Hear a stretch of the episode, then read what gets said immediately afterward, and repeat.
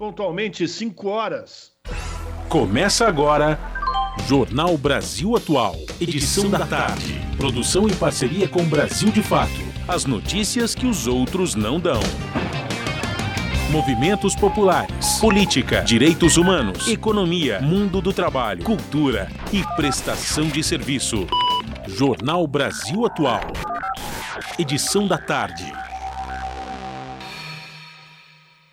Olá, hoje é sexta-feira, sexto, minha gente. Sexta-feira de São João, dia vinte e quatro de junho. Eu sou o Rafael Garcia, junto com a Larissa Bonner, apresentando mais uma edição do Jornal Brasil Atual. E estas são as manchetes de hoje. Pesquisa Datafolha, Lula tem quarenta e sete por cento e venceria no primeiro turno. Bolsonaro está com vinte e oito por cento. Ex-presidente teria cinquenta e três vírgula quatro por cento dos votos válidos. Cenário é de estabilidade. Bolsonaro foi recebido pelo público com vaias na festa de São João de Caruaru, no Pernambuco, na noite de ontem. O seu discurso, com menos de trinta segundos, é isso mesmo, eu falei, trinta segundos, foi acompanhado por palavras de ordem do público contra a sua gestão e por gritos de apoio à candidatura de Lula. Suprema Corte dos Estados Unidos decidiu nesta sexta-feira derrubar o direito constitucional ao aborto legal no país. Com isso, agora caberá a cada estado norte-americano decidir se permite ou não a interrupção legal da gravidez. Velório e cremação do corpo do indigenista Bruno Araújo, assassinado durante expedição na região do Vale do Javari, foi realizado nesta sexta-feira na cidade de Paulista, no Grande Recife. Já o corpo de Dom Phillips, que chegou ao Rio de Janeiro nesta quinta, será cremado no domingo em Niterói, na região metropolitana do Rio. Movimentos indígenas pedem em ato que ministros voltem a discutir o marco temporal, que pode definir o futuro dos povos originários no país. Votação foi retirada da pauta do Supremo Tribunal Federal pelo ministro Luiz Fux. Prévia da inflação tem alta em todas as regiões e se mantém acima dos doze por cento. Preços de alguns alimentos e combustíveis caíram. Remédios e planos de saúde tiveram alta. Aumentou para cinquenta e cinco por cento o total de brasileiros que afirmam serem contrários à privatização da Petrobras. De acordo com pesquisa Poder Data, realizada entre o último domingo e terça-feira, o percentual variou acima da margem de erro de dois pontos percentuais na comparação com o levantamento anterior. Senado aprova autofiscalização sanitária que pode deixar a população exposta a doenças. Projeto que não passou por votação em plenário fragiliza o controle de qualidade de alimentos. São três horas, horário de Brasília. três horas, são cinco horas, três minutos, horário de Brasília. Participe do Jornal Brasil Atual, edição da tarde, por meio dos nossos canais nas redes sociais. facebook ponto com ponto br Rádio Brasil Atual, Instagram, arroba Rádio Brasil Atual, Twitter, arroba R A Brasil Atual, ou pelo WhatsApp, o número é onze nove seis oito nove três sete seis sete dois. Você está ouvindo Jornal Brasil Atual, edição da tarde, uma parceria com Brasil de Fato. Na Rádio Brasil Atual, tempo e temperatura. Sextou! A tarde desta sexta-feira aqui na capital paulista é de tempo seco e ensolarado. Neste momento, os termômetros marcam vinte e cinco graus. Mais um dia sem previsão de chuva. O período da noite e da madrugada vai ser de céu limpo e a temperatura mais baixa é na casa dos quinze graus. Sexta-feira de sol e tempo firme na região do A B C paulista. Neste momento, vinte e três graus. Em Santo André, São Bernardo do Campo e São Caetano do Sul não tem previsão de chuva. O período da madrugada será mais gelado, com temperatura na casa dos catorze graus. Em Mogi das Cruzes, o final da tarde desta sexta-feira é de tempo limpo e ensolarado, agora vinte e dois graus. Na região de Mogi não tem previsão de chuva, a temperatura começa a cair e durante a madrugada atinge os treze graus. E em Sorocaba, região do interior de São Paulo, a tarde desta sexta-feira também é de sol, neste momento vinte e oito graus. Em Sorocaba não tem previsão de chuva, os períodos da noite e madrugada serão de tempo limpo e temperatura na casa dos catorze graus. Logo mais eu volto para falar como fica o tempo neste final de semana. Na Rádio Brasil Atual, Está na hora de dar o serviço. Vamos lá, cinco horas, cinco minutos, trânsito na capital de São Paulo no final da tarde desta sexta-feira. Como toda sexta-feira, o trânsito sempre fica mais complicadinho mesmo, né? A C E T, a Companhia de Engenharia de Tráfego, diz que são cinquenta e cinco quilômetros de ruas e avenidas monitoradas pela cidade com um trânsito lento nesse momento. A pior região é a Sul, que apresenta dezessete quilômetros de lentidão. As zonas Norte e Oeste, cada uma delas com catorze quilômetros, a região central com seis e, por fim, Zona Leste, quatro quilômetros de lentidão, segundo a Companhia de Engenharia de Tráfego. Metrô afirma que as suas linhas operam normalmente, não tem nenhum perrengue. A C P T M diz a mesma coisa para o trabalhador, para a trabalhadora que vai pegar o seu transporte para casa, em alguma dessas sete linhas que cruzam a região metropolitana de São Paulo. Por fim, a situação do trânsito para o motorista que vai para a região do A B C ou Baixada Santista, utilizando a Anchieta e Imigrante. Se você está na Imigrante, tudo tranquilo, não tem nenhum problema em ambos os sentidos. Agora, se você pretende descer pela Anchieta, pode preparar aí a sua paciência, porque você vai pegar trânsito lento no sentido do litoral, na descida da serra, do quilômetro quarenta até o quarenta e sete, por conta de um reflexo de acidente, segundo a concessionária que administra o sistema. Lá embaixo, não tem nenhum problema na Padre Manuel da Nóbrega, como também na rodovia Cônego Domênico Rangoni, trânsito livre, boa viagem se você precisa pegar a estrada. Samba, samba, samba, samba, samba, samba. Olá, eu sou Uli Costa, vocalista da banda Sandália de Prata, e eu tô aqui na Rádio Brasil Atual noventa e oito ponto nove F M. As músicas que as outras não tocam, as notícias que as outras não dão. Participe também da programação pelo WhatsApp nove seis oito nove três sete seis sete dois. Sandália de Prata, samba, samba, samba, samba, samba, samba, samba. Jornal Brasil Atual, edição da tarde. cinco horas mais sete minutos. Nova pesquisa Datafolha, divulgada nesta quinta-feira, revela que o ex-presidente Lula tem quarenta e sete por cento das intenções de voto no primeiro turno, contra vinte e oito por cento do presidente Jair Bolsonaro. Confira mais detalhes com Rodrigo Durão. O Instituto Datafolha divulgou a mais recente pesquisa sobre a corrida presidencial de dois mil e vinte e dois, com Lula vencendo no primeiro turno, caso a eleição fosse realizada hoje. O petista tem quarenta e sete por cento das intenções de voto, contra vinte e oito por cento do presidente Jair Bolsonaro, do P L. Em seguida aparecem um candidato do P D T, Ciro Gomes, com oito por cento, e André Janones, do Avante, com dois por cento. Simone Tebet, do M D B, Pablo Marçal, do P R O S, e Vera Lúcia, do P S T U, tem um por cento cada. Os demais candidatos não pontuaram. Votos brancos e nulos somam sete por cento e não souberam ou não quiseram opinar quatro por cento dos entrevistados. Essa foi a primeira sondagem divulgada após a prisão do ex-ministro da Educação, Milton Ribeiro. Na pesquisa espontânea, Lula tem trinta e sete por cento, Bolsonaro vinte e cinco por cento e Ciro aparece com três por cento. Todos os demais somam outros três por cento. Essa é a terceira pesquisa Datafolha divulgada esse ano. No último levantamento, em maio, Lula tinha quarenta e oito por cento das intenções de voto, contra vinte e sete por cento de Bolsonaro. Feita por meio de abordagem pessoal, a pesquisa contou com duas mil quinhentas e cinquenta e seis entrevistas, feitas entre os dias vinte e dois e vinte e três de junho. A margem de erro é de dois pontos percentuais, para mais ou para menos. De São Paulo, da Rádio Brasil de Fato, Rodrigo Durão. cinco horas, nove minutos, e o Jair Bolsonaro foi recebido pelo público com sonoras vaias na festa de São João, lá em Caruaru, no Pernambuco, na noite de ontem. A participação apressada do presidente, que discursou por menos de trinta segundos, foi acompanhada pelo público sob palavras de ordem contra a sua gestão no governo federal e também por gritos de apoio à candidatura do ex-presidente Lula.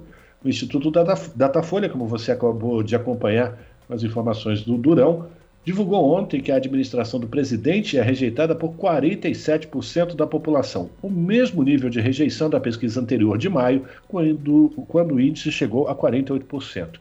Desde a redemocratização do país, com a primeira eleição para presidente em mil novecentos e oitenta e nove, Bolsonaro é o presidente que tem a pior avaliação no atual período de fim de mandato, com três anos e seis meses de gestão.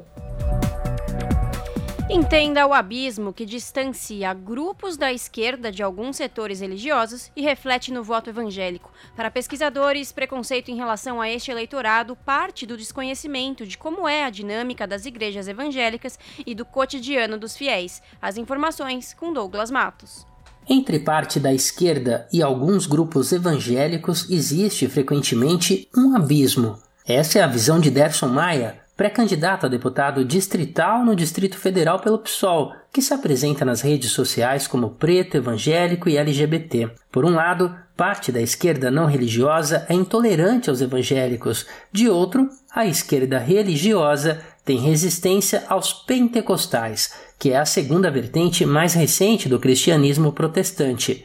Para Maia, há um preconceito das classes média e média alta em relação aos evangélicos. E esse preconceito em relação a grupos evangélicos parte, no entendimento de Maia, que também é doutor em Direito, do desconhecimento de como é a dinâmica das igrejas e do cotidiano dos fiéis. Se eles entendessem isso, eles não iam achar que tudo é muito manipulável assim, porque se fosse manipulável, as igrejas demorariam muito para rachar, né? E se tem esses milhões, né, milhares de denominações, é justamente porque existe algum nível de debate, algum nível de discordância. O pré-candidato do P SOL destaca que, até antes do processo de impeachment da ex-presidenta Dilma Rousseff do P T, uma parte considerável dos evangélicos ainda fazia parte da base do governo, mesmo que tivesse sido mais robusta nos governos Lula. No final do primeiro ano de mandato, quando o petista sancionou a lei que garante personalidade jurídica às organizações religiosas, o pastor evangélico Jorge Pinheiro, da Igreja Mundial do Poder de Deus, chegou a dizer que a nova legislação tinha acabado com o vácuo jurídico que diminuía a liberdade religiosa. Derson Maia lembra, por exemplo, que durante a campanha à reeleição em dois mil e seis, Lula recebeu apoio público de pastores e líderes da Igreja Assembleia de Deus. Sempre teve setores, obviamente, conservadores na igreja, né? Mesmo com essa heterogeneidade no campo evangélico, esse setor conservador mais ligado à extrema-direita sempre, sempre teve ali, né? Desde a, do início das primeiras igrejas protestantes. Mas houveram momentos em que esse pessoal estava mais, é, mais quieto, né? Talvez ou, ou menos barulhento dentro da igreja e acomodado dentro dessas alianças mais amplas que a base, a base petista estava fazendo, esse pacto social. Mas, cerca de uma década depois, em dois mil e dezoito, o voto dos evangélicos acabou sendo decisivo para a eleição de Jair Bolsonaro. No segundo turno, foram cinquenta e sete milhões e oitocentos mil votos para Bolsonaro e quarenta e sete milhões de votos para Fernando Haddad, uma diferença de mais de dez milhões e setecentos mil votos. Olhando para as escolhas segmentadas por religiões, a diferença entre os dois não foi significativa entre os católicos, espíritas e de outras religiões. A discrepância apareceu mesmo entre os votos dos evangélicos. vinte e um milhões e setecentos mil para Bolsonaro, diante de nove milhões e setecentos mil para Haddad, de acordo com pesquisa Datafolha. Uma diferença de pouco mais de onze milhões de votos, próximo dos dez milhões e setecentos mil que fizeram o capitão reformado vencer as eleições. Ainda assim, o pré-candidato evangélico a deputado no Distrito Federal pelo P SOL defende que Bolsonaro não alcançou a totalidade dos votos dos evangélicos. Apesar disso, Derson Maia acredita que foi a partir desse movimento que se criou por parte da esquerda uma narrativa mais forte de caça às bruxas, como se todos os evangélicos tivessem feito parte da eleição de Bolsonaro ao Palácio do Planalto. De São Paulo, da Rádio Brasil de Fato, com reportagem de Carolina Oliveira. Locução, Douglas Matos. São cinco horas e quatorze minutos e o caldo está engrossando, hein, minha gente? O Ministério Público Federal pediu para a Justiça que a investigação sobre o ex-ministro da Educação, o terrivelmente evangélico Milton Ribeiro, seja enviada para o Supremo Tribunal Federal. E aí, quando eu falo terrivelmente, é terrível mesmo, hein? O órgão justificou o pedido com base em interceptações telefônicas de Milton que indicam a possibilidade de vazamento das apurações do caso. Segundo o Ministério Público Federal, a medida é necessária porque há indício de que Jair Bolsonaro pode ter interferido na investigação. No Supremo Tribunal Federal, a relatora será a ministra Carmen Lúcia. O ex-ministro da Educação e os pastores Gilmar Santos e Arilton Moura são suspeitos de participar de um esquema que liberava verbas da pasta para projetos em municípios em troca de propina. Presos na última quarta-feira em operação da Polícia Federal, eles foram soltos na tarde de ontem por determinação judicial. E Jair Bolsonaro sancionou com vetos o projeto de lei complementar que limita ao teto de dezessete por cento a alíquota do Imposto sobre Circulação de Mercadorias e Serviços, o I C M S, sobre energia elétrica, combustíveis, gás natural, comunicações e transportes coletivos. A proposta proíbe os estados de cobrar taxa superior à alíquota geral de I C M S, que varia entre dezessete por cento e dezoito por cento, mas será permitido reduzi-las abaixo desse patamar. O texto aprovado ainda classifica energia elétrica, combustíveis, gás natural, querosene de aviação, transporte coletivo e telecomunicações como bens essenciais. Bolsonaro vetou, no entanto, trecho da medida que determinava que o governo federal também compensasse os estados e municípios que perdessem recursos para garantir os mínimos constitucionais da saúde e educação. Atualmente, boa parte dos recursos do Fundo de Manutenção e Desenvolvimento da Educação Básica, o Fundeb, principal mecanismo de financiamento da educação pública, vem do I C M S. A nova lei foi publicada em edição extra do Diário Oficial da União desta quinta-feira. O projeto já havia sido aprovado pela Câmara e Senado no início da semana passada. cinco horas e dezesseis minutos, é aquela história, né? Farinha pouca, meu pirão primeiro. O governo de Bolsonaro usou cerca de trezentos e setenta e seis milhões de reais restantes do Bolsa Família para cobrir despesas das Forças Armadas. A verba foi remanejada no fim do ano passado e bancou desde auxílio moradia de militares e projetos estratégicos do Ministério da Defesa, como o Astros dois mil e vinte, um sistema de lançadores múltiplos de mísseis. O dinheiro pôde ser aplicado nos gastos militares após o Congresso flexibilizar o destino do saldo do programa de transferência de renda, que foi substituído agora pelo Auxílio Brasil. Segundo informações do Jornal Folha de São Paulo, noventa milhões de reais em verbas originalmente reservadas ao Bolsa Família foram usadas para a compra de tratores para aliados de Bolsonaro. No total, o governo remanejou cerca de dezenove bilhões de reais do programa a outras ações. Você está ouvindo? Jornal Brasil Atual, edição da tarde.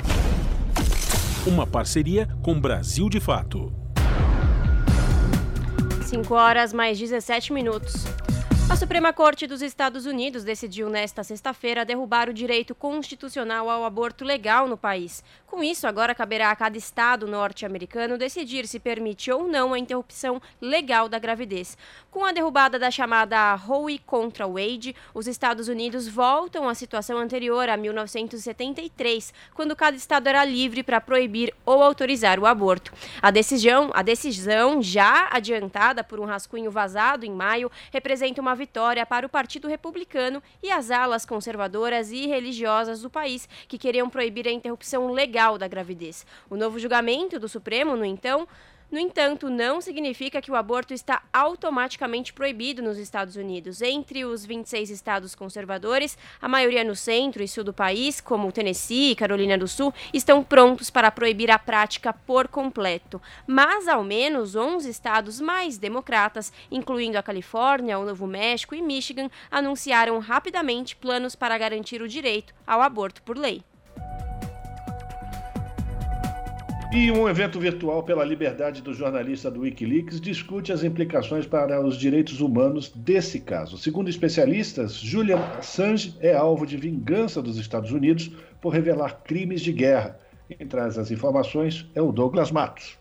Os Estados Unidos querem a extradição de Julian Assange por causa da atuação dele na divulgação de crimes. A afirmação é de participantes de uma live sobre o caso nesta quinta-feira. O evento ocorreu de forma paralela à sessão ordinária do Conselho de Direitos Humanos da ONU e teve como objetivo denunciar os riscos criados pela decisão britânica de enviar o jornalista do Wikileaks para solo estadunidense, onde pode ser condenado a passar o resto da vida atrás das grades. A advogada e esposa do jornalista, Stella Morris Assange, afirmou que não é apenas o companheiro que está sendo perseguido, mas tudo o que ele representa pela participação na divulgação de possíveis crimes de guerra dos Estados Unidos nas invasões do Afeganistão e do Iraque. No dia dezessete de junho, o governo britânico autorizou o envio de Assange para os Estados Unidos. Ele está detido na prisão de segurança máxima de Belmarsh desde dois mil e dezenove.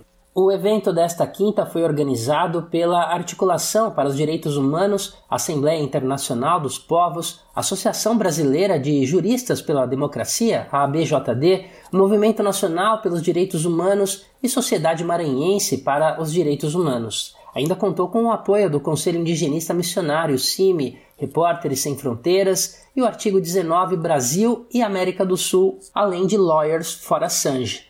No relatório para o Conselho de Direitos Humanos da ONU, a advogada Irene Khan destacou que o esforço continuado dos Estados Unidos para processar Assange pode estabelecer um precedente para punir não apenas os denunciantes, mas também jornalistas, sem considerar se as reportagens são de interesse público. Da Rádio Brasil de Fato, com reportagem da redação em São Paulo. Locução, Douglas Matos. Você está ouvindo? Jornal Brasil Atual, edição da tarde. Uma parceria com Brasil de Fato. cinco horas mais vinte e um minutos. O velório e cremação do corpo do indigenista Bruno Araújo Pereira, assassinado durante uma expedição na região do Vale do Javari, no Amazonas, junto com o jornalista inglês Dom Phillips, foi realizada nesta sexta na cidade de Paulista, no Grande Recife. O caixão foi exposto por volta das nove e meia da manhã, coberto com bandeiras de Pernambuco e do Esporte Clube do Recife, time do coração de Bruno Pereira. Havia também uma camisa da União dos Povos Indígenas do Vale do Javari, o Unijava. Um grupo de indígenas da etnia Xurucu, da Serra do Ororubá, em Pesqui... Pesqueira, no Agreste, Agreste, compareceu ao velório e entrou na capela em que o corpo de Bruno Pereira é velado. Eles entoaram cantos do ritual do Toré ao redor do caixão, com um cartaz com as fotos das vítimas e a frase "Justiça por Dom e Bruno". Já o corpo de Dom Phillips chegou ao Rio de Janeiro nesta quinta e foi encaminhado para exames. O funeral e a cremação do corpo do jornalista inglês, que era colaborador do jornal britânico The Guardian, será neste domingo no cemitério Parque da Colina, em Niterói, na região metropolitana do Rio, no período da manhã, por volta das nove da manhã. Durante o velório, será lido no local um pronunciamento escrito por parentes do jornalista. Na mesma data, está marcada uma homenagem a Dom nos Arcos da Lapa, a partir das quatro da tarde. E entidades cobram apoio do poder público para divulgar cartilha sobre Lei Menino Bernardo, de prevenção aos maus tratos de crianças e adolescentes. O repórter Murilo Souza acompanhou a audiência sobre o tema.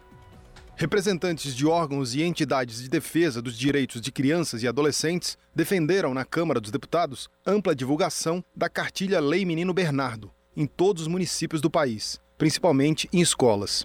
O objetivo da cartilha é detalhar os principais pontos da lei, aprovada em dois mil e catorze, que assegura a crianças e adolescentes o direito de serem educados sem castigos físicos ou tratamento cruel praticados por quem deveria educá-los ou protegê-los.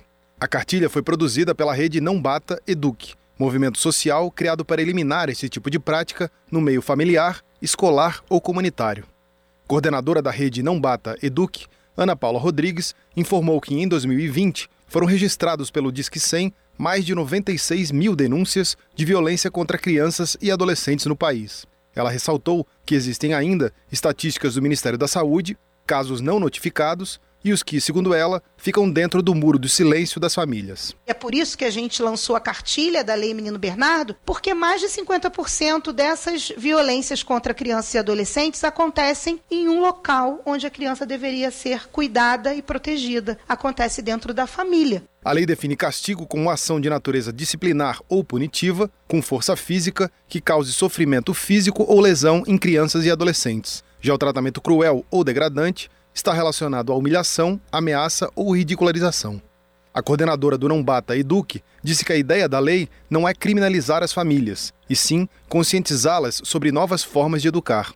Ela destacou como ponto fundamental da divulgação da Lei Menino Bernardo o incentivo à participação de crianças e adolescentes. Quando crianças e adolescentes conhecem seus direitos, acessam os canais de apoio, os canais de denúncia, quando eles sabem reconhecer o que é violência, caso eles estejam passando por essa situação, conhecendo os seus direitos, podem orientar os seus colegas da mesma idade, isso é uma forma de prevenir a violência. Presidente do Conselho Nacional dos Direitos da Criança e do Adolescente, Diego Alves, destacou o caráter preventivo e de reeducação da sociedade e pontuou como um contrassenso a legislação penal brasileira, tempos atrás, considerar crime agressões contra adultos, mas entender castigos físicos contra crianças e adolescentes como parte do processo educativo.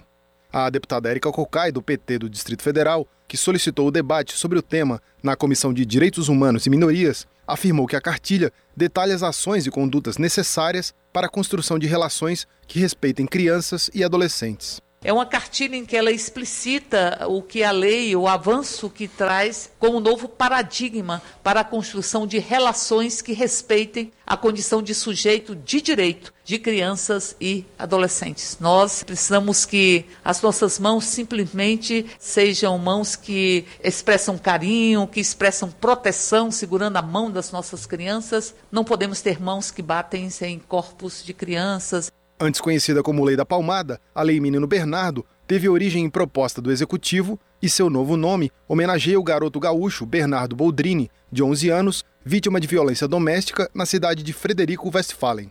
Da Rádio Câmara de Brasília, Murilo Souza. Jornal Brasil Atual, edição da tarde, cinco horas e vinte e seis minutos. E agora no Rio de Janeiro, o Tribunal de Justiça do Estado decidiu manter a prisão preventiva do ex-vereador Jairo Souza Santos Júnior, conhecido como o doutor Jairinho. O pedido de revogação da custódia feito pela defesa do ex-vereador foi negado na segunda vara criminal do tribunal. Ao decidir manter a custódia, a juíza Elizabeth Machado Louro justificou que, ao contrário do que afirma a defesa, a oitiva dos peritos não trouxe ao processo qualquer fato novo, mas repetiu as conclusões e opiniões já lançadas em laudos anteriores.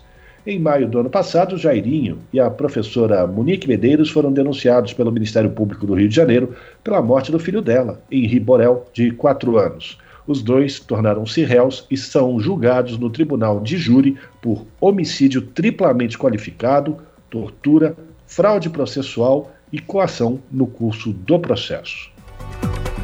E Ministério Público de São Paulo denuncia procurador por tentativa de feminicídio contra sua chefe. A Prefeitura da cidade de Registro suspendeu o contrato do agressor por trinta dias. As informações com o repórter Nelson Lim. O Ministério Público de São Paulo apresentou denúncia contra o procurador do município de Registro, Demétrio de Oliveira Macedo, por tentativa de feminicídio. De acordo com a assessoria do M P, o processo corre agora em segredo de justiça. No momento da prisão, ele se encontrava em uma clínica psiquiátrica na cidade de Itapecerica da Serra, na região metropolitana de São Paulo. A procuradora Gabriela Monteiro de Barros, espancada por Demétrio, afirmou que se sente mais segura com a prisão de seu agressor. Viu o vídeo dele sendo conduzido para para prisão, né, para detenção. Fiquei muito satisfeita com a atuação do Estado, com a celeridade que foi dada.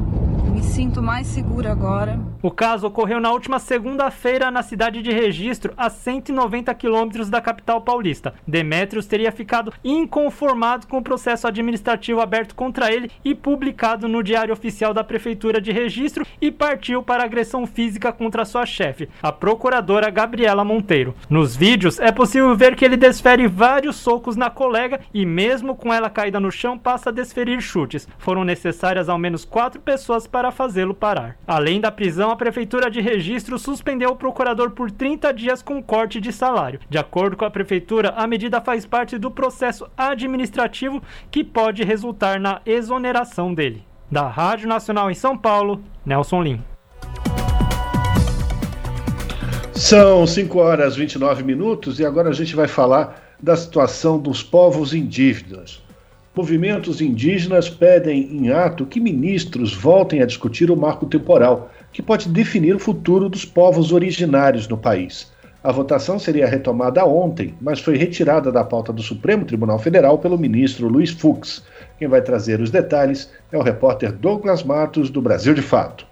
Nesta quinta-feira, dia vinte e três, o S T F voltaria a julgar a tese do marco temporal, Neste que é considerado pelo movimento indígena o julgamento do século. No entanto, o adiamento da pauta decidido pelo presidente do Supremo, Luiz Fux, no início do mês, fez do vinte e três de junho um dia de mobilização dos povos originários de todo o Brasil para que o julgamento seja retomado e decida de forma contrária ao marco temporal. Se aprovado, o marco vai determinar que só poderão ser demarcadas as terras indígenas que estivessem comprovadamente sob posse dos povos originários até o dia cinco de outubro de mil novecentos e oitenta e oito, a data em que foi promulgada a Constituição Federal. Os povos que, por exemplo, tenham sido retirados dos seus territórios e não tivessem reocupado até essa data, perderiam direito à sua terra tradicional. A tese defendida por ruralistas e setores econômicos interessados em explorar áreas indígenas não tem data prevista para voltar à pauta do Supremo. Quem explica é Querexu Ixapiri, liderança do povo Guarani Imbia e coordenadora da Comissão Guarani Ivirupa, que também integra a APIB, a Articulação dos Povos Indígenas do Brasil. Na verdade, ele nem devia existir. O, esse julgamento do marco temporal, né? Ele abre, através de, desse julgamento, e coloca mais de oitocentas terras em questionamento, né, da originalidade dessas terras, né? E aí, nós, povos indígenas, temos certeza absoluta que isso é inconstitucional. Pelo motivo exposto pelo integrante da APIB, esta quinta-feira, dia vinte e três, foi nomeada pelo movimento indígena como dia de luta pela vida, com ações em aldeias, atos em cidades como São Paulo, Campo Grande, Dourados e Cuiabá, e uma mobilização em frente às sedes da FUNAI e do S T F em Brasília. Delegações de diversos povos indígenas do país, entre eles Xokleng, Guarani Kaiowá, Tupinambá, Taurepang, Macuxi e Uapixana, estão na capital do país. Nos dias anteriores ao da mobilização nacional, representantes indígenas trataram do tema em reuniões com parlamentares e membros da Suprema Corte. São três as reivindicações do movimento indígena e de servidores da FUNAI, em greve desde que Bruno Pereira e Dom Phillips desapareceram em cinco de junho, que juntaram as mobilizações. Eles demandam que o marco temporal seja julgado e derrubado pelo S T F. Além disso, justiça pelo indigenista e o jornalista que foram brutalmente assassinados na Amazônia e a exoneração de Marcelo Xavier, da presidência da FUNAI. Advogado da APIB, Eloy Terena, ressalta o impacto político do julgamento do marco temporal. Essa é uma tese jurídica que não se sustenta, né, do marco temporal. A maioria dos ministros é, já sinalizaram que não vão adotar esse posicionamento. E o que eles querem, na verdade, é ganhar tempo, né? Porque o tempo está contra nós, contra os povos indígenas. O tempo corre a favor do agro, né? Porque quanto mais você demora a julgar esse processo, mais tempo os invasores ficam nas terras indígenas, mais tempo o agronegócio continua explorando nossos territórios e mais e mais a violência aumenta nos territórios. No fim de maio, durante um culto evangélico em Goiânia, Bolsonaro afirmou mais uma vez que não vai cumprir a decisão do Supremo Tribunal Federal, caso seja favorável aos indígenas. De São Paulo, da Rádio Brasil de Fato, com reportagem de Gabriela Moncal. Locução, Douglas Matos. Jornal Brasil Atual. Edição da tarde. Plenos poderes. O jogo de forças na política brasileira, trocado em miúdos pelo jornalista Rodrigo Viana, comentarista político do Brasil de Fato. cinco horas mais trinta e três minutos e, como todas as sextas-feiras, nosso contato agora é com o comentarista político Rodrigo Viana para fazer uma análise sobre os principais assuntos da política. Boa tarde, Rodrigo, tudo bem? Boa tarde, tudo bom, gente? É um prazer estar mais uma vez ao vivo aqui, sempre às sextas-feiras, para a gente fazer esse balanço da, da semana política no Brasil que vem pela frente, né? É isso. Bom, Rodrigo, vamos começar falando da nova pesquisa Datafolha, né, divulgada ontem, que revela que o ex-presidente Lula tem aí quarenta e sete por cento das intenções de voto no primeiro turno contra vinte e oito por cento do presidente Jair Bolsonaro. Vale lembrar que das sete últimas pesquisas divulgadas, seis indicam a possibilidade de as eleições serem resolvidas já no primeiro turno com vitória do Lula, né? E quem fica cada vez mais desesperado com isso é a turminha do Bolsonaro, né, Rodrigo? Ontem mesmo, o Flávio Bolsonaro chegou a criticar a pesquisa Datafolha e falar que isso é uma torcida e não uma pesquisa. É, eles estão em desespero. A única pesquisa que dá alguma esperança para o Bolsonaro é a Paraná Pesquisas, um instituto que, inclusive, tem é, contratos com o governo federal, então levanta a suspeita de estar forçando um pouco a mão em favor do Bolsonaro. Mas mesmo no Paraná Pesquisas, o Bolsonaro fica atrás, só que fica por uma margem menor. No Datafolha, a diferença é essa que você trouxe aí, o Datafolha divulgado ontem, quarenta e sete por cento para Lula, vinte e oito por cento para Bolsonaro, e mais importante ainda do que esses dezenove pontos de diferença é perceber que Lula tem quarenta e sete e os outros todos somados tem quarenta e um. O que significa isso? Que Lula tem mais do que a metade dos votos válidos, né? Porque se você descontar brancos e nulos, Lula tem mais da metade. Ele tem mais do que a soma de todos os outros. Isso quer dizer o quê?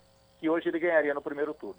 Então, é, é, é mais uma pesquisa que aponta essa possibilidade, que vai ficando mais e mais forte. E mesmo se houver segundo turno, a surra é grande, hein? O Lula ganha por uma ampla margem, acho que é cinquenta e quatro a trinta e cinco, se não me engano, a, a diferença entre, entre Lula e Bolsonaro no Datafolha. Não tenho os números aqui, mas daqui a pouco eu já, eu já confiro, estou bem na frente do computador aqui. Deixa eu ver se, se a gente... para apresentar o número certinho, né?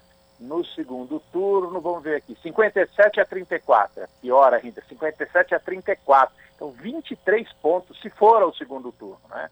A probabilidade maior hoje é de que não haja o segundo turno. Então isso vai, vai deixando os bolsonaristas nervosos e vai mexendo também com a imprensa tradicional, que forçou a barra para criar a terceira via, para fabricar candidatos, tentou fabricar o Moro, depois tentou fabricar o Eduardo Leite, tentou dar apoio para o Dória, ninguém saiu do lugar. Agora eles uniram forças em torno da Simone Tebet. E o que aconteceu? Nada. A Simone Tebet tem um por cento na pesquisa Datafolha. Ela é apoiada pelo M D B e pelo P S D B.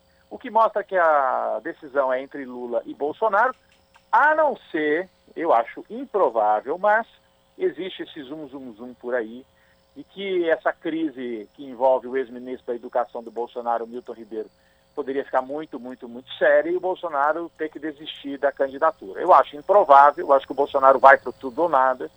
Mas existe uma torcida, né, de setores aí da direita tradicional, que não querem o P T e também não são bolsonaristas, de que o Bolsonaro possa sair da disputa para abrir espaço para uma outra candidatura. Hoje eu acho que está bem consolidado o quadro, é Lula contra Bolsonaro, com favoritismo de oitenta por cento para o ex-presidente Lula. Rodrigo, boa tarde, é o Rafa que está falando Oi, agora, Rafa. Tudo bem com você? Tudo bom. Vamos lá, vamos falar dessa situação do Milton Ribeiro, que envolve o ex-ministro Milton Ribeiro, que a situação do Bolsonaro só fica pior. Não que a gente, ou eu, esteja lamentando esse tipo de situação que ele vive, porque ele merece isso e muito mais. Mas a situação vai, o caldo vai engrossando, como a gente brincou no começo, com essa denúncia de que pode ter havido a interferência do Bolsonaro nas investigações, o que já levou o processo de novo para o Supremo Tribunal Federal. E aí tem uma outra, um outro, uma outra vertente nessa história, que é a possibilidade de criação de uma C P I Da, do M E C no Senado. Isso pode levar a candidatura do Bolsonaro a um momento é, de, enfim, de, de encruzilhada? Pode. Uh, eu, eu não... Assim, o, o Randolfo Rodrigues conseguiu colher as vinte e sete assinaturas necessárias para abrir a C P I. Ele está dizendo que ele vai tentar buscar ainda mais três para chegar a trinta, porque se algum malandro aí negociar a retirada do nome dele em troca de algum favor do governo, ainda assim ele fica com as vinte e sete, né? Porque você precisa ter vinte e sete. Então ele colhe trinta para ficar com uma margem de, de segurança ali. O problema é o calendário, né, Rafa? Porque nós estamos no final de junho. Aí você tem a votação da Lei de Diretrizes Orçamentárias, a L D O, que encerra o semestre. E você entra por recesso de julho. Então seria uma C P I que, se for implantada até a semana que vem, o Randolfo está dizendo que vai apresentar na terça e aí vai caber o, o Pacheco aceitar ou não o presidente do Senado. Se ela for implantada, ela só começa a funcionar em agosto. E aí ela funcionaria por dois meses, agosto e setembro, justamente na véspera da eleição, né? Ah, os senadores, muitos deles, dois terços, não estão concorrendo, porque o Senado você só renova um terço este ano, né? A gente só renova um terço. Então você tem aí dois terços de senadores que poderiam se dedicar a esta, a esta C P I. Mas eu não acho muito provável que haja... que haja uma, uma C P I, a não ser, a não ser que a direita tradicional, a mídia e o mercado queiram usar a C P I para tirar o Bolsonaro da campanha, para tirar e mostrar ele ao Bolsonaro. Você tem que sair, vamos negociar. negociar algum tipo de, de, de proteção para os seus filhos e para você, em troca você deixa o terreno aberto para uma outra candidatura de direita que possa se apresentar para enfrentar o Lula. É uma especulação, volto a dizer, hoje eu acho improvável que o Bolsonaro tenha a caneta, tenha os militares, tenha apoio de vinte e oito por cento, trinta por cento da população, e o outro lá tem um por cento, né, com a Simone Tebet. Então, eu não vejo assim, muita força é, nesse momento para essa operação. Mas tem gente tentando, tem, viu, Rafa? Pois é, e também tem a questão do, da destruição do orçamento público que o Bolsonaro está propondo.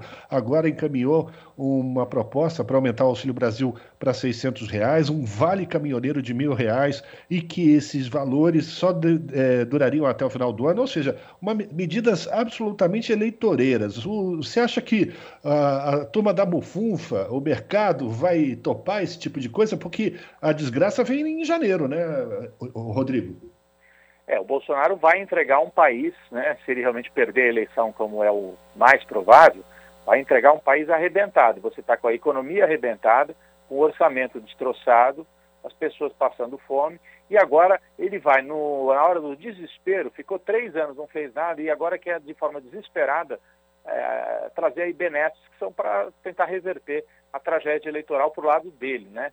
Entre aqueles que ganham até dois salários mínimos, a vantagem do Lula é estrondosa. O Lula tem, na pesquisa espontânea, quarenta e três a dezesseis.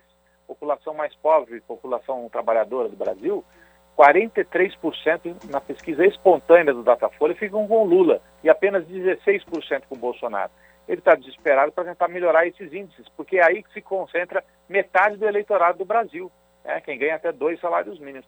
E esse pessoal que é, em sua imensa maioria, a volta do Lula, porque com o Lula tinha emprego, tinha, não tinha fome, né? Você teve programas sociais bem-sucedidos, estava havendo uma reconstrução da saúde pública e da educação, e com o Bolsonaro tudo andando para trás. Então ele está tentando realmente, no desespero, um vale caminhoneiro eh, e também subir esse Auxílio Brasil. Mas é sem consistência e vai deixar um rastro, na minha opinião, não vai dar certo.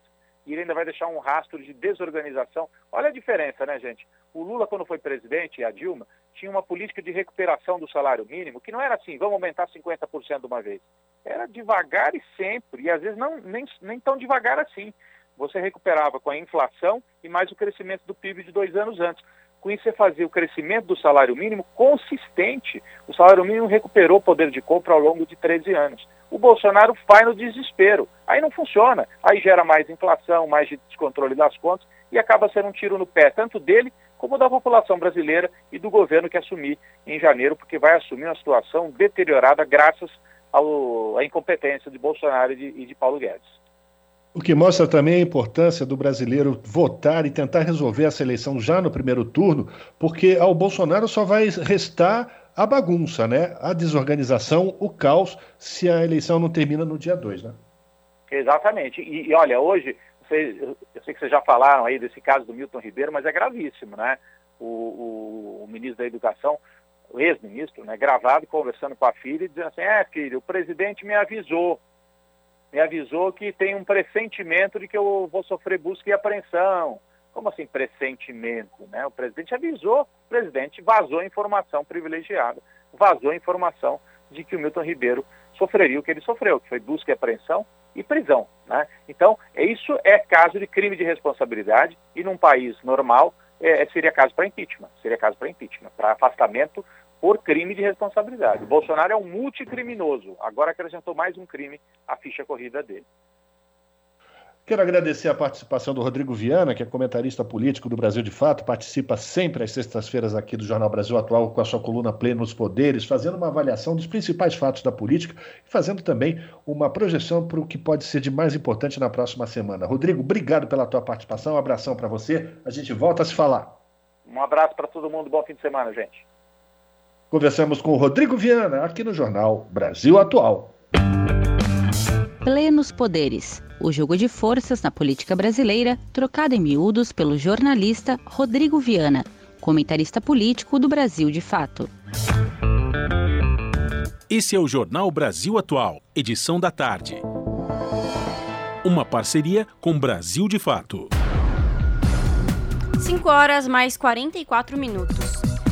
garimpo, a caça e a pesquisa ilegais, junto com a grilagem e a pesca ilegais, junto com a grilagem e a extração irregular de madeira, tornaram-se opções para facções que atuam no tráfico de drogas na região da Amazônia.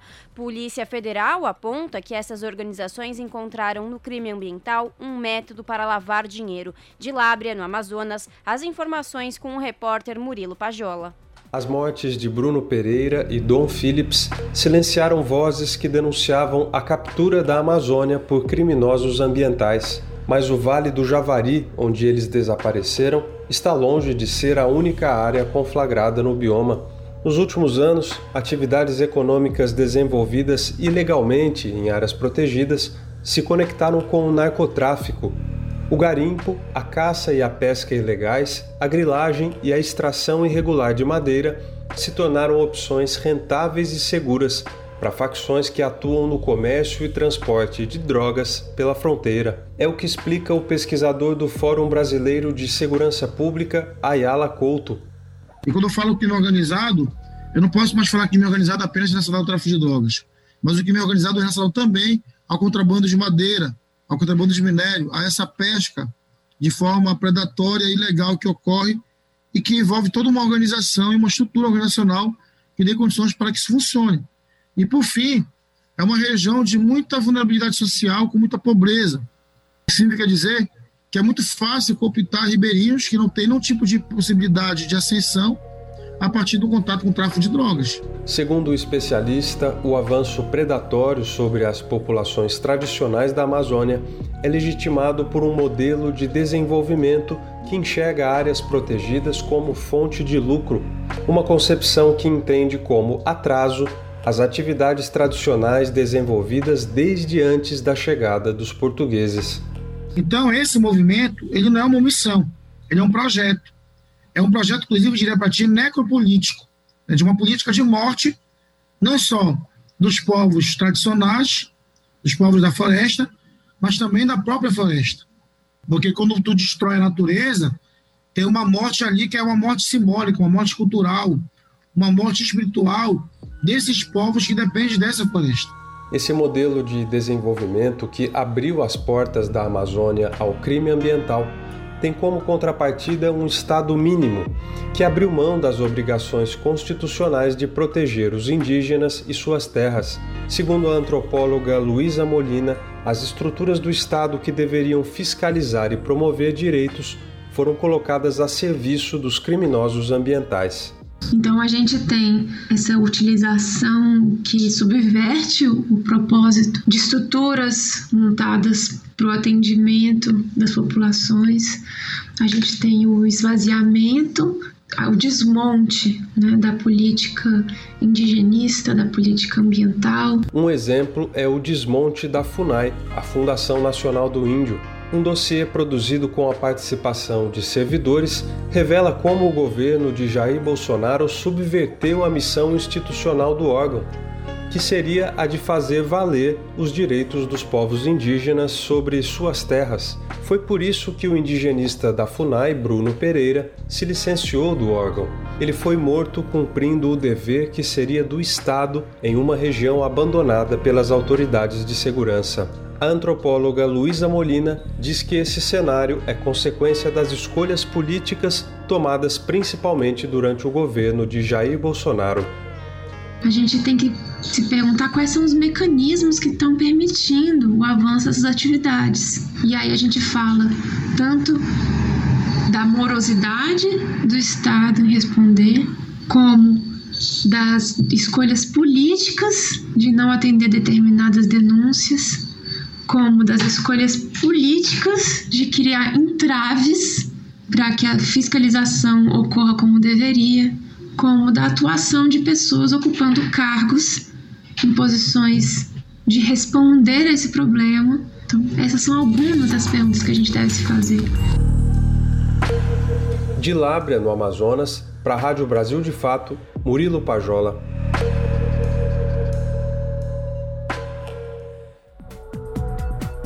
cinco horas e quarenta e nove minutos e a violência na Amazônia aumentou vertiginosamente a partir de dois mil e dezenove. Foi o que relataram ativistas da região à Comissão de Direitos Humanos, também a comissão temporária que analisa o tema. Quem vai trazer os detalhes é a repórter Marcela Cunha. A Comissão de Direitos Humanos e a Comissão Temporária sobre a Criminalidade na Região Norte realizaram uma audiência pública para discutir o aumento da violência na Amazônia. O representante da União dos Povos Indígenas do Vale do Javari, Eliésio Marubo, afirmou que o problema cresceu de forma expressiva a partir de dois mil e dezenove. Marubo alertou para a possibilidade de novos casos de assassinatos, como o do indigenista Bruno Pereira e do jornalista Dom Phillips. Eu estou afirmando que nós teremos mais. É importante que essa casa atue para que a gente não continue tendo esse tipo de resultado na região do Vale do Javari. Precisamente desde dois mil e dezenove. Precisamente. Que foi a partir de dois mil e dezenove que as bases foram alvejadas, que a nossa equipe passou a ser perseguida, que passamos a receber ameaças, bilhetes apócrifos no nosso endereço. Desde dois mil e dezenove, certamente, grande parte dessas ameaças nós formalizamos e levamos a conhecimento da autoridade policial. O período coincide com o início do governo Bolsonaro, que chegou a transferir a competência da demarcação de terras indígenas para o Ministério da Agricultura. A Univaja entregou aos senadores um documento com uma série de denúncias feitas a diferentes órgãos do governo, tanto federais como locais. Uma delas, feita em abril, a FUNAI denunciava a pesca ilegal na região, com a participação de um homem conhecido como Pelado, apontado como um dos assassinos de Bruno e Dom. Para o senador Randolph Rodrigues, da Rede do Amapá, o Estado brasileiro foi omisso. Se tivesse sido tomada alguma providência, o Dom e o Bruno estavam vivos. As armas teriam sido apreendidas, uma operação teria ocorrido e teria desarticulado o esquema da, pré, da pesca ilegal. Portavam as armas, que depois, com essas mesmas armas, mataram o Dom e o Bruno, estariam presos. Isso daqui é o mais grave, o mais escandaloso. Não tinha sessenta dias que foi anunciado que gente ia morrer e o Estado brasileiro não fez nada. Já o presidente da entidade Indigenistas Associados, Fernando Viana, alertou para conexões com o narcotráfico internacional e de armas no Vale do Javari, que faz fronteira com o Peru e a Colômbia. O Bruno estava atuando nessa, como sempre fez, quando foi exonerado do cargo. E o Bruno talvez tenha sido a pessoa que percebeu mais rapidamente o que estava em curso, e que segue em curso hoje na FUNAI, que é uma gestão absolutamente comprometida com o contrário do que deveria ser a missão institucional do órgão. O presidente da Comissão de Direitos Humanos, senador Humberto Costa, do P T de Pernambuco, informou que vai cobrar as autoridades que receberam as denúncias e saber as providências que foram tomadas. Já os senadores Fabiano Contarato, do P T do Espírito Santo, e Randolph Rodrigues pediram a convocação de Geovânio Pantoja, que participou da reunião de forma virtual, apesar de estar em Brasília, o que foi considerado um desrespeito pelos senadores. Ele é o atual coordenador-geral de Índios Isolados e Recém-Contatados da FUNAI, antigo cargo de Bruno Pereira. Diversas lideranças indígenas participaram da reunião e prestaram solidariedade às vítimas, além de cobrarem a demarcação de terras. Da Rádio Senado, Marcela Cunha. Você está ouvindo Jornal Brasil Atual, edição da tarde. Uma parceria com Brasil de Fato.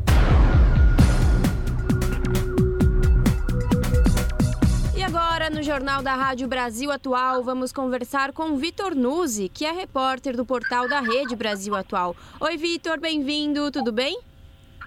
Oi, Larissa, tudo bem? Boa tarde, obrigado pelo convite. Tô bem também, Vitor. Qual é o destaque do portal da Rede Brasil Atual que você traz hoje para os ouvintes do jornal? Larissa, é um, é um novo, velho assunto, né? A inflação que continua... Vamos dizer assim, continua incomodando ah, o dia a dia de todos nós, né? Eu, nessa sexta-feira, o I B G E divulgou o I P C A quinze, que a gente chama de prévia da inflação oficial, que é o, é o I P C A, o I P C A, uhum. que vai ser divulgado no começo do mês que vem.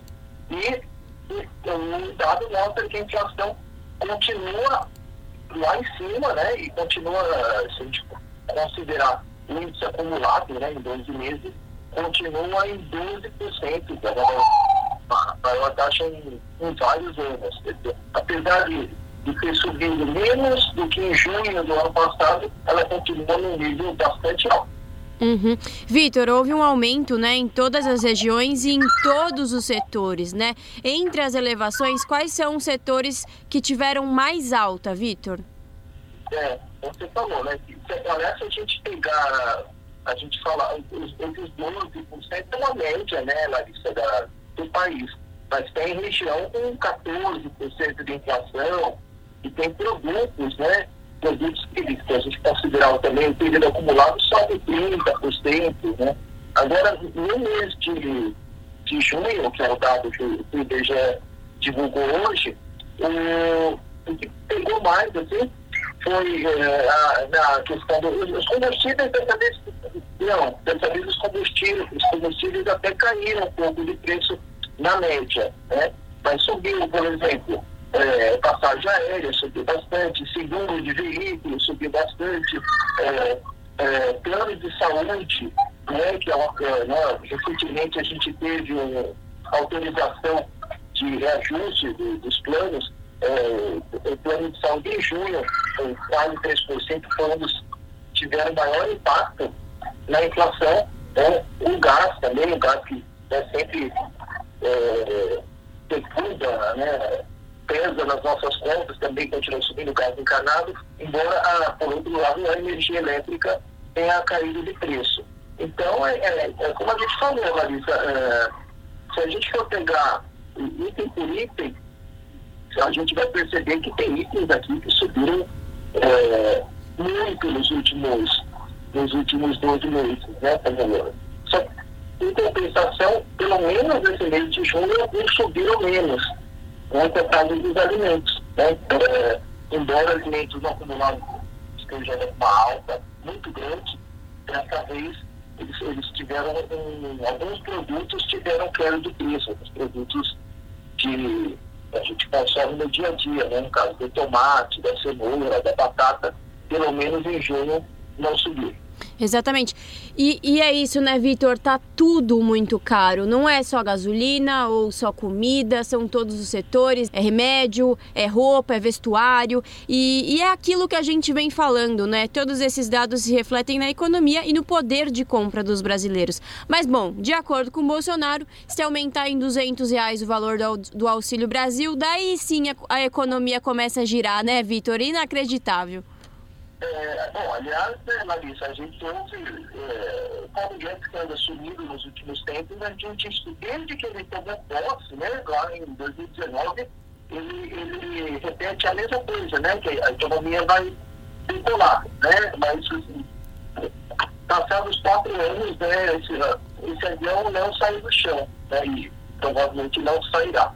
Ah, e além do que você falou, a gente tem a questão, além da inflação, tem outros casos que mostram isso, né, Larissa? Tem o salário mínimo, tem a cesta básica, tem as negociações salariais em maio, mais de cinquenta por cento ficaram abaixo da inflação. Então, tudo isso joga contra o poder aquisitivo, o poder de compra das pessoas. Porque todos os indicadores estão todos, pode ser até que um mês ou outro seja menos ruim, né? É, por exemplo, recentemente o I B G E divulgou dados do emprego e a taxa está um pouco menor, né? Já esteve ali em três, agora está em dez. Ainda assim, é, além de ser uma taxa alta, é, em grande parte o emprego não, não, não sobe porque tem um emprego informal, um emprego sem carteira, sem proteção social, é, mais precarizado e, ao mesmo tempo, a renda cai. Quer dizer, É, a gente está criando, talvez, até um pouco mais de emprego, é, só que empregos de má qualidade. É isso. Bom, tá aí.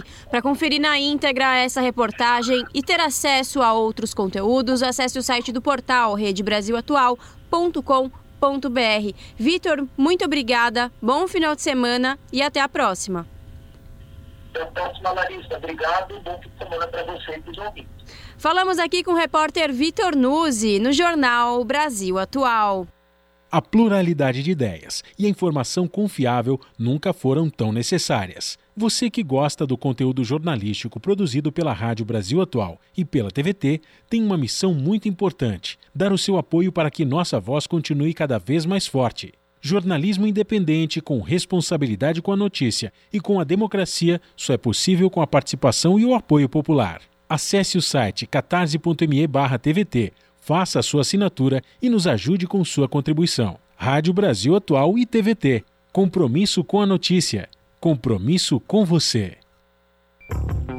Salve, salve família, firmeza total, aqui quem fala é o Dexter, sensacional. Eu também estou plugado, sintonizado na Rádio Brasil Atual, noventa e oito ponto nove F M. Rádio Brasil Atual. Para sugestões e comentários, entre em contato conosco por e-mail, redação arroba jornal brasil atual ponto com ponto br ou WhatsApp, D D D onze nove seis oito nove três sete seis sete dois. Acompanhe a nossa programação também pelo site rede brasil atual ponto com ponto br.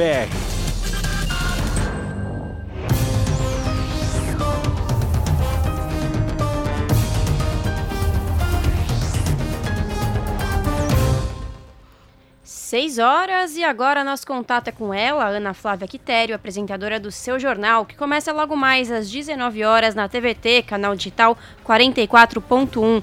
Ana, boa noite. Quais os destaques que você traz hoje? Olá, Laris e Rafa. Uma excelente noite de sexta a vocês e a todos os ouvintes da Rádio Brasil Atual.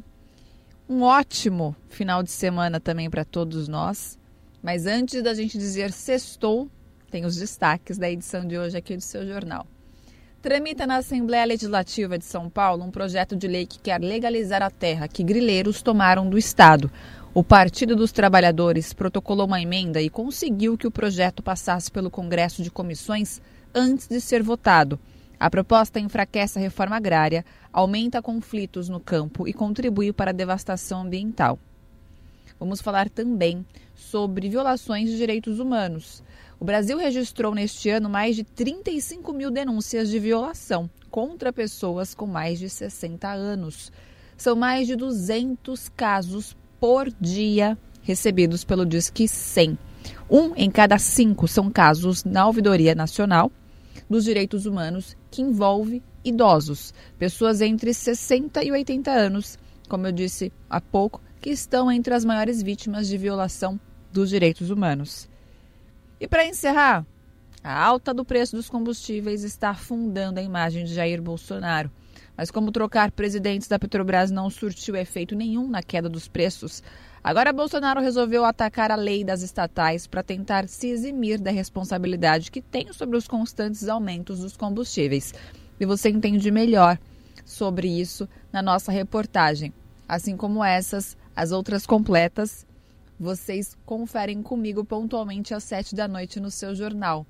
Bom programa, Laris e Rafa. Beijão grande para todo mundo e eu aguardo vocês, hein? Não se esqueçam que para sextar tem que assistir o Seu Jornal antes. Beijo grande, até mais. Jornal Brasil Atual, edição da tarde. Uma parceria com Brasil de Fato. Custo de vida, emprego e desemprego, cesta básica, tarifas públicas, salário mínimo. Agora, na Brasil Atual, a análise do DIEESE. No Jornal Brasil Atual, a participação de Fausto Augusto Júnior, que é diretor técnico do DIEESE. Fausto faz avaliação das medidas que foram aprovadas pelo Congresso Nacional e propostas por Jair Bolsonaro, que decidiram criar um auxílio gás e também um auxílio para os caminhoneiros. Fausto, sua avaliação da criação dessas chamadas políticas de apoio aos trabalhadores. É com você. A gente vai vendo aí como o governo Bolsonaro vai buscando caminhos para tentar sua reeleição. São todas medidas tipicamente eleitorais e que, de fato, não enfrentam o problema de, o problema de raiz desse, dessa questão. A questão dos combustíveis está por trás aí de toda essa discussão, e inclusive da inflação alta que a gente está vivendo no nosso país. E isso tem por origem a política de preços, a política de paridade de importação, que não foi sequer tocada nessa discussão até agora. A discussão da política de preços é, ao fim e ao cabo, o que de fato deveria ser discutido no país. Como que um país que produz boa parte do petróleo que precisa para o seu consumo, que consegue fazer a, a transformação, né, consegue fazer o refino A maior parte da gasolina e de mais de setenta por cento do óleo diesel simplesmente fica condicionado aos preços internacionais por conta de meia dúzia de importadores. Esse é o debate que precisa ser feito e que, de fato, é simplesmente refutado. E aí o governo Bolsonaro vai, mais uma vez, tal qual ele fez com a discussão do I C M S, a questão aí toda dos estados, dos governadores, tentando jogar no colo de outro o problema aí de, da, da questão do preço dos combustíveis. A discussão dos auxílios, seja do, do Vale Gás, seja agora do auxílio caminhoneiro, são basicamente paliativos e que servem muito pouco, né? No caso do auxílio do caminhoneiro, por exemplo, nós estamos falando de uma parcela entre quatrocentos, mil reais, nem foi definido ainda direito sobre isso, e que, mais uma vez, onera as contas públicas, mexe com a questão do orçamento, e de novo, né, quando a gente vai falar de regime de emergência, é outro absurdo, né? Nós estamos falando basicamente de, de novo, não fazer o enfrentamento da discussão da P E C do teto, da emenda constitucional noventa e cinco. Quando a gente vai olhando para todo esse cenário, a gente vai vendo que no fundo, no fundo, são só medidas eleitoreiras e que na prática tentam minimizar aí problemas estruturais de um governo que simplesmente não tem nenhum tipo de política, não construiu uma política efetiva sobre a questão dos combustíveis. A única política que, que trabalha é a ideia da privatização, que está muito clara, que amplia, aumenta mais o problema, porque coloca na mão do mercado um setor que é estratégico e simplesmente ignora as discussões que deviam ter sido feitas. Paga-se um preço alto hoje, a população mais pobre é que paga esse preço, porque vamos lembrar, mais de sessenta por cento de tudo que é produzido e é consumido no Brasil anda em cima de caminhões, e aí o preço do óleo diesel está influenciando toda a economia nacional. Quando a gente olha para tudo isso, a gente vê a falta de planejamento, a falta de política, e simplesmente a gente não tem aí, de fato, uma estratégia de Estado para lidar com a questão tão essencial que é a questão dos combustíveis. Esse governo simplesmente não é um governo, esse governo não tem planejamento, não tem política, não sabe direito para onde levar, ele vai ao sabor do vento. E aí, em ano eleitoral, isso fica mais claro, fica mais explícito, o quão simplesmente não faz sentido, né? Você defende uma política de mercado e depois vai criando mecanismos aí para tentar driblar o mercado. É, de fato, você não faz nenhuma discussão estrutural. Ao não fazer nenhuma discussão estrutural, o Brasil é um Manaus sem rumo, né? E aí o preço é sempre muito alto. A gente está vendo o preço e quem está pagando o preço é a população mais pobre. Fome avançou bastante no nosso país, a população miserável vem crescendo. É bom lembrar que metade da população brasileira hoje vem, vive algum grau de insegurança alimentar. Você vê a perda de dinamismo da economia, o Brasil não consegue acompanhar aí as possibilidades de crescimento. É, tudo está colocado é, enquanto um país que simplesmente não tem política. Não tem política econômica, não tem política de desenvolvimento social, não tem política de, economia, de desenvolvimento industrial. Fica simplesmente trabalhando numa ideia bastante etérea, né, que é essa ideia que o mercado resolve tudo, mas nem isso sabe lidar direito, porque afinal de contas fica com uma visão bastante limitada da discussão de mercado. O que a gente está vendo aí é um governo que já se esperava, né, um governo que não tinha plano de governo, que não tinha uma visão clara do que ia fazer. fazer e basicamente é, fica tentando tergiversar, fica tentando ali encontrar culpados para os erros que ele próprio cometeu. É um governo das chamadas fake news, né? Ou seja, uma série de grandes enganações que vão tentando se passar para o conjunto da população brasileira. Essa discussão do Vale Gás, essa discussão do auxílio caminhoneiro é mais uma delas. Vamos lembrar, né? A grande virtude do Bolsa Família foi ter construído um programa estrutural de distribuição de renda a partir dos municípios e garantir a segurança alimentar. Uma das virtudes do Bolsa Família foi ter unificado programas como, por exemplo, o próprio Vale Gás, que era um programa que existia da época do Fernando Henrique Cardoso. E quando a gente olha para a desmontagem que está acontecendo no nosso país, tudo aquilo que foi construído de maneira mais estrutural, seja do ponto de vista de política social, mas também de política fiscal, está sendo desmontada sob esse governo, sem nenhuma discussão mais efetiva. Basicamente, tudo é o curto prazo, e aí faz muito sentido, né, a própria visão do Paulo Guedes. O mercado é sempre o curto prazo, e o curto prazo sempre tende a concentrar a renda. Esse foi Fausto Augusto Júnior, diretor técnico do DIESE, Departamento Intersindical de Estatística e Estudos Socioeconômicos, aqui no Jornal Brasil Atual. Jornal Brasil Atual, edição da tarde. seis horas mais oito minutos. aumentou para cinquenta e cinco por cento o total de brasileiros que afirmam serem contrários à privatização da Petrobras. De acordo com pesquisa Poder Data, realizada entre o último domingo e terça-feira, o percentual variou acima da margem de erro de dois pontos percentuais na comparação com o levantamento anterior, realizado entre os dias vinte e quatro e vinte e seis de abril. Naquela rodada, metade da população, cinquenta por cento, defendeu o controle estatal sobre a empresa. A pesquisa também revela uma queda no percentual dos que se diziam a favor da desestatização da Petrobras. São vinte e oito por cento que defendem a venda da companhia, ante trinta e três por cento do levantamento anterior. Outros dezessete por cento não souberam responder. De acordo com o estudo, a rodada de junho coincide com o período em que o preço médio da gasolina nas refinarias aumentou oitenta centavos, segundo dados da Petrobras. O Poder Data realizou ao todo três mil entrevistas por meio de ligações para telefones celulares e fixos em trezentos e dois municípios nas vinte e sete unidades da federação. O intervalo de confiança é de noventa e cinco por cento. seis horas e dez minutos e especialistas apontam acesso à moradia como porta de entrada dos demais direitos da população de rua. O repórter José Carlos Oliveira acompanhou a reunião. Vamos ouvir. O acesso à moradia é condição central para a superação da série de violações de direitos a qual estão submetidas as populações de rua. Esse foi o principal consenso de especialistas reunidos pela Comissão de Direitos Humanos da Câmara dos Deputados no âmbito da revisão periódica universal de recomendações internacionais feitas pelo Alto Comissariado das Nações Unidas para Direitos Humanos. Estimativas apontam que duzentos e vinte e dois mil brasileiros vivem nas ruas sem acesso a serviços básicos de saúde, educação, identificação civil e cidadania. O número ainda é baseado em dados de dois mil e vinte, mas foi visivelmente ampliado durante a pandemia de covid dezenove. O defensor público da União, Renan Sotomayor, destacou a centralidade do papel da moradia para a solução desses problemas. Não pode se falar sobre superação da situação de rua sem falar sobre uma política séria e efetiva de moradia para as pessoas em situação de rua. O representante do governo federal concordou. Carlos Ricardo Júnior é coordenador geral de direitos de minorias sociais e população em situação de risco do Ministério da Mulher, Família e Direitos Humanos e defendeu a inclusão desse tema na Política Nacional de Habitação.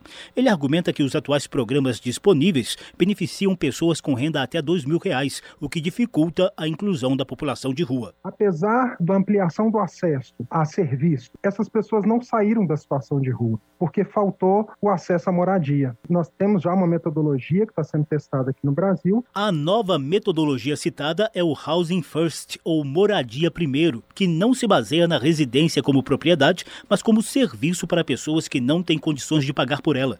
Segundo Carlos Ricardo Júnior, a metodologia já recebeu investimentos de dez milhões de reais a partir de recursos do Ministério e de emendas parlamentares. Durante o debate, alguns palestrantes afirmaram que a estratégia de albergues, repúblicas, hotéis sociais e outras modalidades de caráter provisório não funcionam efetivamente. O presidente da Comissão de Políticas Sociais e Desenvolvimento do Cidadão e integrante do Conselho Nacional de Justiça, Mário Henrique Nunes, defendeu a aprovação do projeto de lei que cria a Política Nacional para a População em Situação de Rua.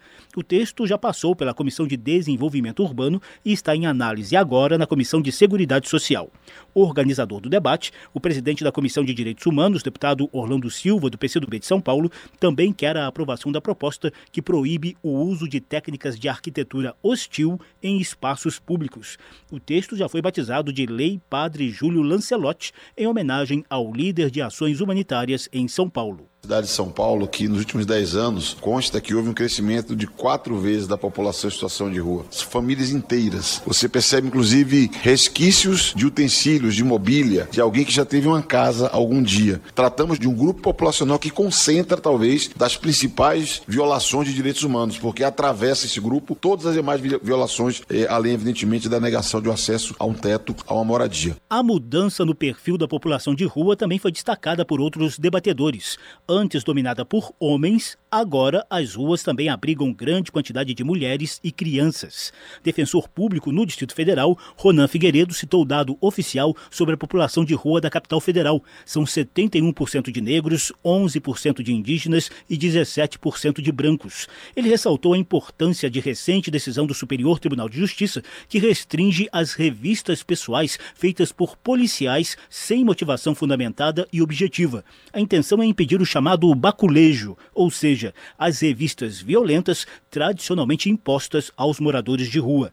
Líder do movimento de meninos e meninas de rua, Marquinhos Souza, reclamou de estigmas, excesso de visibilidade penal e de invisibilidade de direitos dessa população. Não tem violação maior de direitos humanos do que a violação que trata da invisibilidade. E a América Latina, em especial o Brasil, entrou na luta de guerra às drogas, e isso teve um impacto no encarceramento em massa, especialmente no crescimento do encarceramento de mulheres, de pais também, bastante jovens, e como um reflexo étnico-racial dessa política é a invisibilidade do impacto que tem é, as crianças e os adolescentes que têm tem o seu familiar encarcerado. Os debatedores ainda manifestaram preocupação com o fim do prazo da decisão judicial que restringe remoções e despejos forçados durante a pandemia. A campanha Despejo Zero lembra que o prazo acaba em trinta de junho e existem cento e quarenta e duas mil famílias ameaçadas de irem para a rua. São cerca de quinhentas e setenta mil pessoas, entre elas noventa e sete mil crianças e noventa e cinco mil idosos. O deputado Orlando Silva espera que o Supremo Tribunal Federal prorrogue o prazo e defendeu a criação de comissão especial na Câmara para analisar com urgência o projeto de lei que disciplina os despejos após trinta de junho. Da Rádio Câmara de Brasília, José Carlos Oliveira. seis horas mais quinze minutos. Relatórios lançados pelo Banco Mundial, Unicef e Unesco, entre outras agências, mostram o quanto a pandemia impactou crianças mais novas e vulneráveis na América Latina e no Caribe. Do Banco Mundial para a ONU News, Mariana Cerati. Várias agências da ONU e o Banco Mundial informaram que quatro em cada cinco alunos do sexto ano do ensino fundamental na América Latina e no Caribe não serão capazes de ler e interpretar um texto simples. E essa dificuldade tem nome: pobreza de aprendizagem.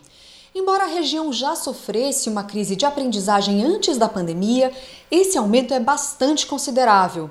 Um novo estudo ressalta que essas perdas no ensino podem custar aos estudantes da região uma redução de doze por cento na renda ao longo da vida.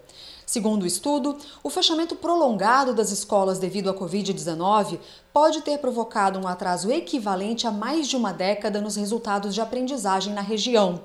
Por causa da pandemia, as escolas da América Latina e do Caribe tiveram um dos períodos mais longos de fechamento em todo o mundo. Em média, os estudantes perderam, de forma integral ou parcial, dois terços de todas as aulas presenciais desde o início da crise. O prejuízo escolar afetou de forma desproporcional as crianças mais novas e vulneráveis, o que pode agravar as desigualdades de longa data na região. O Banco Mundial e as agências da ONU apelam aos governos que concentrem as suas políticas em duas estratégias: promover o retorno às escolas e recuperar as aprendizagens. Para isso, recomenda-se concluir a reabertura de todas as escolas de modo sustentável, rematricular todos os estudantes, evitar o êxodo escolar e valorizar os professores. Já um outro relatório sobre pobreza de aprendizagem lançado pelo Banco Mundial, Unesco e Unicef, entre outras instituições, mostra a América Latina e o Caribe na segunda pior posição global. Apenas a África subsaariana apresenta um índice mais alto de pobreza de aprendizagem. Nessa região, cerca de nove em cada dez estudantes serão incapazes de ler e compreender um texto simples no fim do ensino fundamental. Ainda mais preocupante é o fato de a região da América Latina e do Caribe apresentar o maior aumento nesse índice desde dois mil e dezenove. De acordo com o relatório, isso provavelmente ocorreu por causa do fechamento prolongado das escolas. Do Banco Mundial para a ONU News, Mariana Cerati. Você está ouvindo Jornal Brasil Atual, edição da tarde. Uma parceria com Brasil de Fato. seis horas, dezoito minutos, e a Comissão de Agricultura e Reforma Agrária do Senado fez a segunda audiência sobre o novo marco legal dos agrotóxicos. O relator, o senador Acir Gurgacz, vai aguardar ainda o posicionamento do Ministério da, da Agricultura, do IBAMA e da Anvisa para apresentar as suas conclusões. Quem vai trazer os detalhes é o repórter Bruno Lourenço.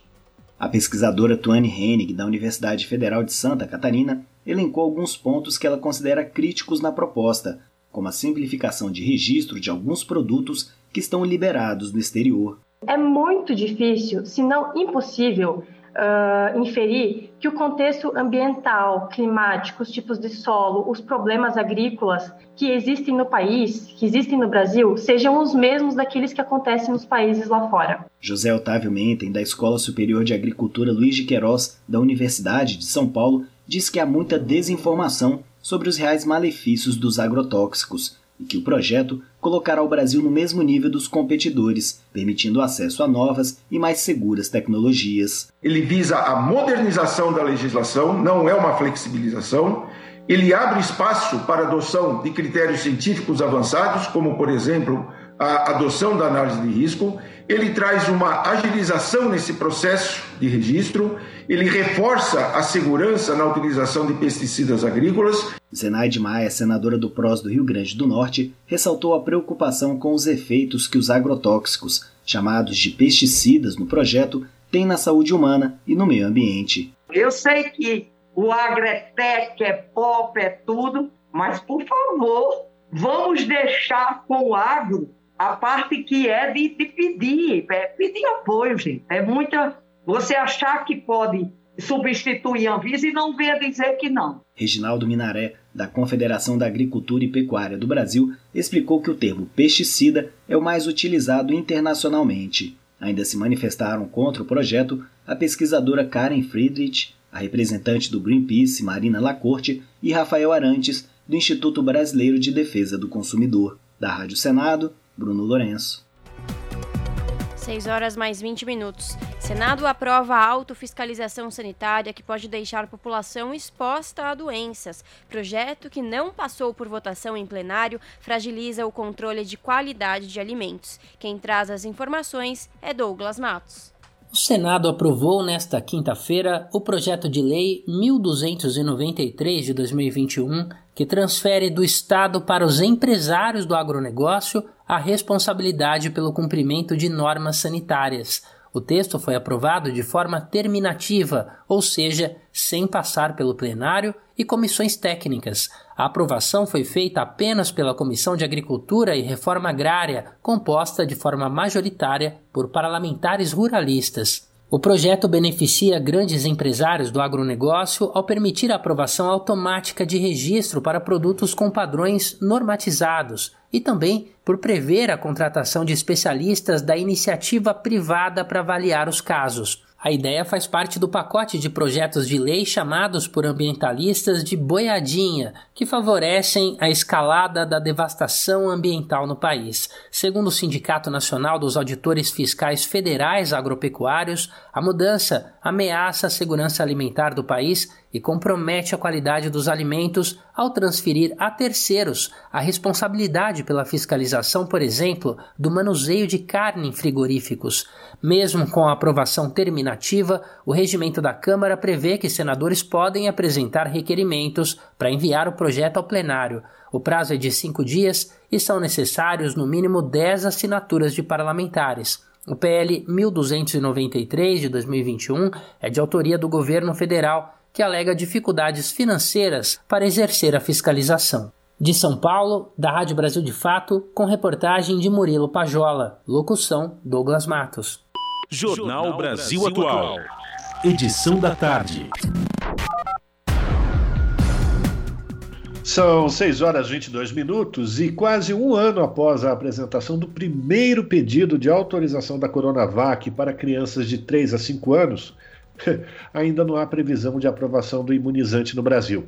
Enquanto isso, a agência estadunidense que autoriza o uso de fármacos no país aprovou o uso das vacinas da Pfizer e da Moderna em crianças com mais de seis meses de idade e a imunização nos Estados Unidos começou na última terça-feira.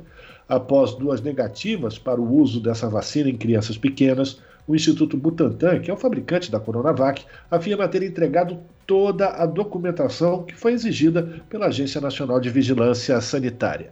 A agência recebeu o parecer de sociedades médicas brasileiras em relação aos estudos apresentados, mas não marcou a data da reunião que vai decidir finalmente pela aprovação ou não desse imunizante. E a Câmara dos Deputados criou um grupo de trabalho para analisar a nova legislação sobre a cobertura obrigatória dos planos de saúde. O grupo busca uma solução para tratamentos que ficaram sem atendimento das operadoras depois que o S T J decidiu que apenas as terapias indicadas em lista da A N S são de cobertura obrigatória. O repórter Cláudio Canuto tem mais detalhes. A Câmara dos Deputados criou um grupo de trabalho para analisar uma nova legislação sobre a cobertura obrigatória dos planos de saúde, desde que o Superior Tribunal de Justiça decidiu que as operadoras só estão obrigadas a cumprir as terapias incluídas em lista da Agência Nacional de Saúde Suplementar, A N S. Diferentes deputados têm apresentado propostas para reverter os efeitos da decisão. A regra anterior previa que a lista da A N S apenas exemplificaria os tratamentos básicos, não limitando a cobertura dos planos. Com a decisão, ela passou a ser taxativa.